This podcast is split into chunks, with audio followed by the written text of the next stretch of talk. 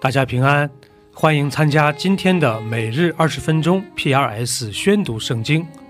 跟着我们三百五十七天的进度，我们一年就可以至少读完一遍圣经。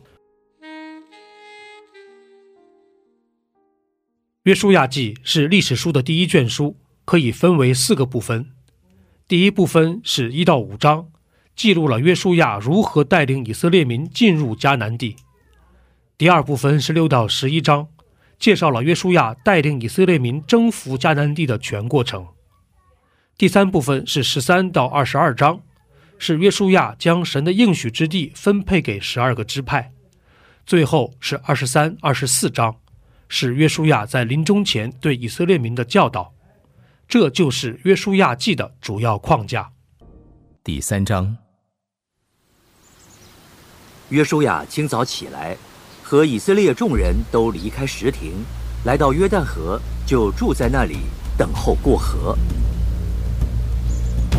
过了三天，官长走遍营中，吩咐百姓：“你们看见耶和华你们神的约柜，又见祭司立为人抬着，就要离开所住的地方，跟着约柜去。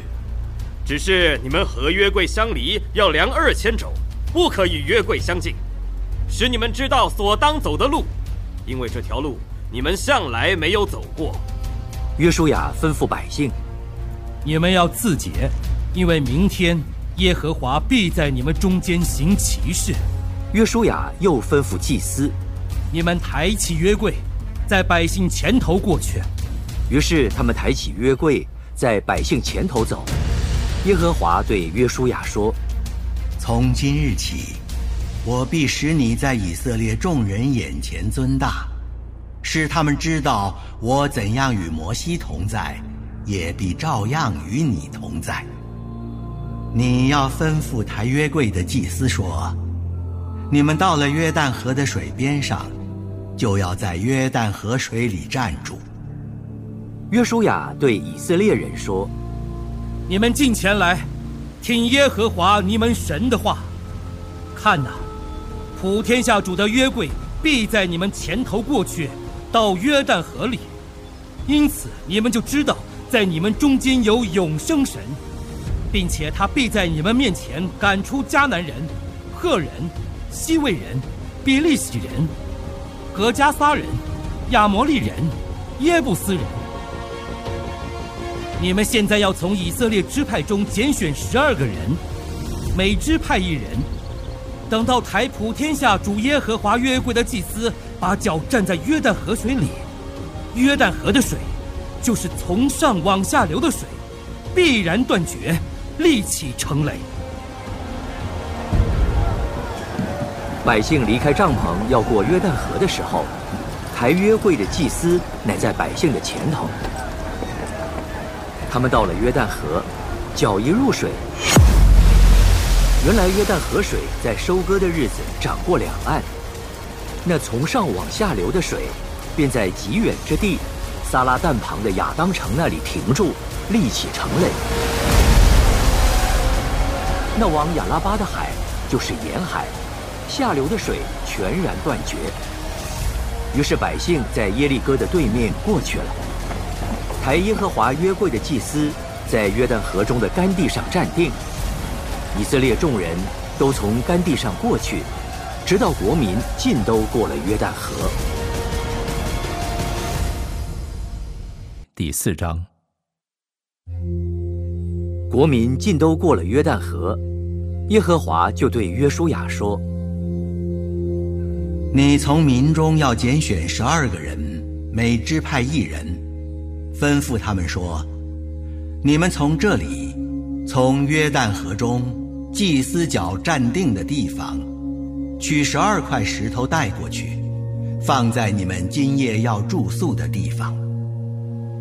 于是，约书亚将他从以色列人中所预备的那十二个人，每支派一人都召了来，对他们说：“你们下约旦河中，过到耶和华你们神的约柜前头，按着以色列人十二支派的数目。”每人取一块石头扛在肩上，这些石头在你们中间可以作为证据。日后，你们的子孙问你们说：“这些石头是什么意思？”你们就对他们说：“这是因为约旦河的水，在耶和华的约柜前断绝。约柜过约旦河的时候，约旦河的水就断绝了。这些石头要做以色列人永远的纪念。”以色列人就照约书亚所吩咐的，按着以色列人支派的数目，从约旦河中取了十二块石头。都遵耶和华所吩咐约书亚的行了。他们把石头带过去，到他们所住宿的地方，就放在那里。约书亚另把十二块石头立在约旦河中，在抬约柜的祭司脚站立的地方，直到今日，那石头还在那里。抬约柜的祭司站在约旦河中。等到耶和华小谕约书亚吩咐百姓的事办完了，是照摩西所吩咐约书亚的一切话，于是百姓急速过去了。众百姓尽都过了河，耶和华的约柜和祭司就在百姓面前过去。流变人、加德人、马拿西半支派的人，都照摩西所吩咐他们的。带着兵器在以色列人前头过去，约有四万人都准备打仗，在耶和华面前过去，到耶利哥的平原等候上阵。当那日，耶和华使约书亚在以色列众人眼前尊大，在他平生的日子，百姓敬畏他，像从前敬畏摩西一样。耶和华小谕约书亚。你吩咐抬法柜的祭司从约旦河里上来。约书亚就吩咐祭司：“你们从约旦河里上来。”抬耶和华约柜的祭司从约旦河里上来，脚掌刚落旱地，约旦河的水就流到远处，仍旧涨过两岸。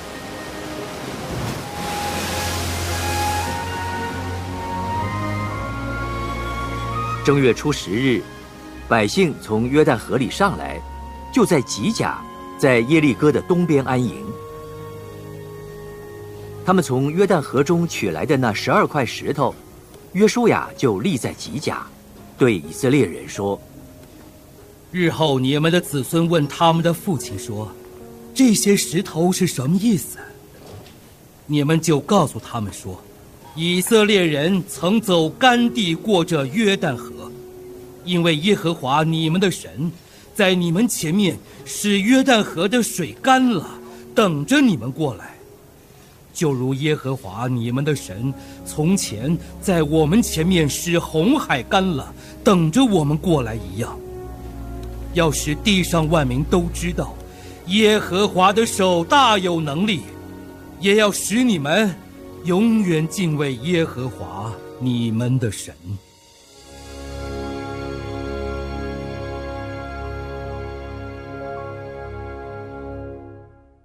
第五章，约旦河西亚摩利人的诸王和靠海迦南人的诸王，听见耶和华在以色列人前面使约旦河的水干了，等到我们过去，他们的心因以色列人的缘故就消化了，不再有胆气。那时，耶和华吩咐约书亚说：“你制造火石刀。”第二次给以色列人行割礼，约书亚就制造了火石刀，在除皮山那里给以色列人行割礼。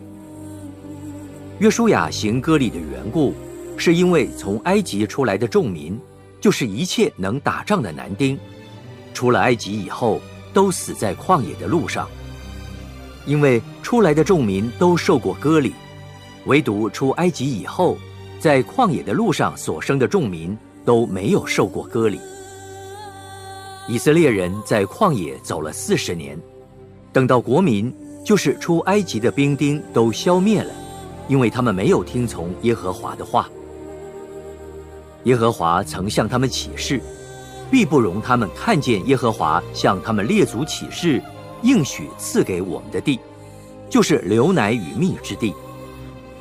他们的子孙，就是耶和华所兴起来接续他们的，都没有受过割礼，因为在路上没有给他们行割礼，约书亚这才给他们行了。国民都受完了割礼，就住在营中自己的地方，等到痊愈了。耶和华对约书亚说：“我今日将埃及的羞辱从你们身上滚去了。”因此，那地方名叫吉甲，直到今日。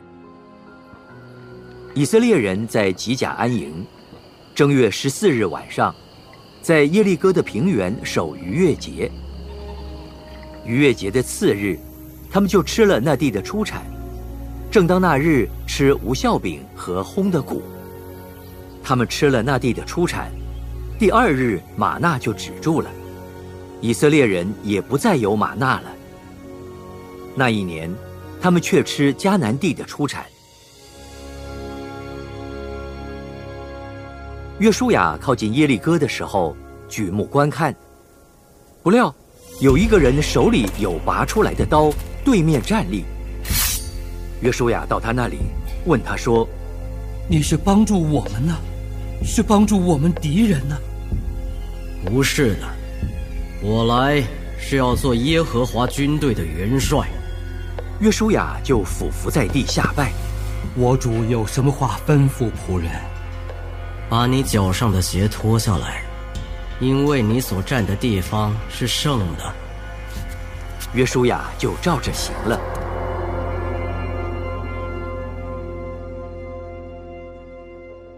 使徒行传》按照耶稣基督在一章八节中的教导，可分为三个部分。第一部分是一到七章，讲述了使徒们在耶路撒冷为主耶稣做见证的故事；第二部分是八到十二章，记载了使徒们分散到犹太地和撒玛利亚继续传福音的故事；第三部分是十三到二十八章，记录了保罗的三次宣教之旅。福音正是通过这样的方式开始传向地极。这就是《使徒行传》的主要框架。第九章，我在基督里说真话，并不谎言。有我良心被圣灵感动，给我做见证。我是大有忧愁，心里时常伤痛。为我弟兄，我骨肉之亲，就是自己被咒诅，与基督分离，我也愿意。他们是以色列人，那儿子的名分、荣耀、诸约、律法、礼仪、应许，都是他们的。列祖就是他们的祖宗。按肉体说，基督也是从他们出来的。他是在万有之上，永远可称颂的神。阿门。这不是说神的话落了空，因为从以色列生的不都是以色列人，也不因为是亚伯拉罕的后裔就都做他的儿女，唯独从以撒生的，才要成为你的后裔。这就是说，肉身所生的儿女，不是神的儿女。唯独那应许的儿女才算是后裔，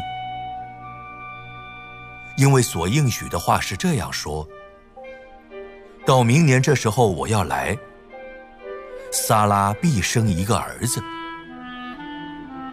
不但如此，还有利百加，既从一个人，就是从我们的祖宗以撒怀了孕，双子还没有生下来，善恶还没有做出来。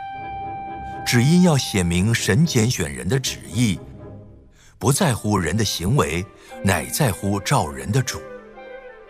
神就对利百加说：“将来大的要服侍小的，正如经上所记，雅各是我所爱的，以扫是我所恶的。这样，我们可说什么呢？”难道神有什么不公平吗？断乎没有。因他对摩西说：“我要怜悯谁，就怜悯谁。”要恩待谁就恩待谁。据此看来，这不在乎那定义的，也不在乎那奔跑的，只在乎发怜悯的神。因为经上有话向法老说：“我将你兴起来，特要在你身上彰显我的全能，并要使我的名传遍天下。”如此看来，神要怜悯谁就怜悯谁，要叫谁刚硬就叫谁刚硬。这样你必对我说：“他为什么还指责人呢？有谁抗拒他的旨意呢？”你这个人呢？你是谁，竟敢向神犟嘴呢？受造之物岂能对造他的说：“你为什么这样造我呢？”窑匠难道没有权柄，从一团泥里拿一块做成贵重的器皿，又拿一块做成卑贱的器皿吗？倘若神要显明他的愤怒，彰显他的全能，就多多忍耐宽容那可怒预备遭毁灭的器皿，又要将他丰盛的荣耀，彰显在那蒙怜悯早预备得荣耀的器皿上。这器皿就是我们被神所造的，不但是从犹太人中，也是从外邦人中。这有什么不可呢？就像神在何西阿书上说：“那本来不是我子民的，我要称为我的子民；本来不是蒙爱的，我要称为蒙爱的。”从前在什么地方对他们说：“你们不是我的子民。”将来就在那里称他们为永生神的儿子。以赛亚指着以色列人喊着说：“以色列人虽多如海沙，得救的不过是剩下的余数。”因为主要在世上施行他的话，叫他的话都成全，速速的完结。又如以赛亚先前说过：“若不是万军之主给我们存留余种，我们早已像索多玛、俄摩拉的样子了。”这样，我们可说什么呢？那本来不追求义的外邦人，反得了义。就是因信而得的义，但以色列人追求律法的义，反得不着律法的义。这是什么缘故呢？是因为他们不凭着信心求，只凭着行为求。他们正叠在那绊脚石上，就如经上所记：“我在西安放一块绊脚的石头，叠人的磐石。”信靠他的人，必不至于羞愧。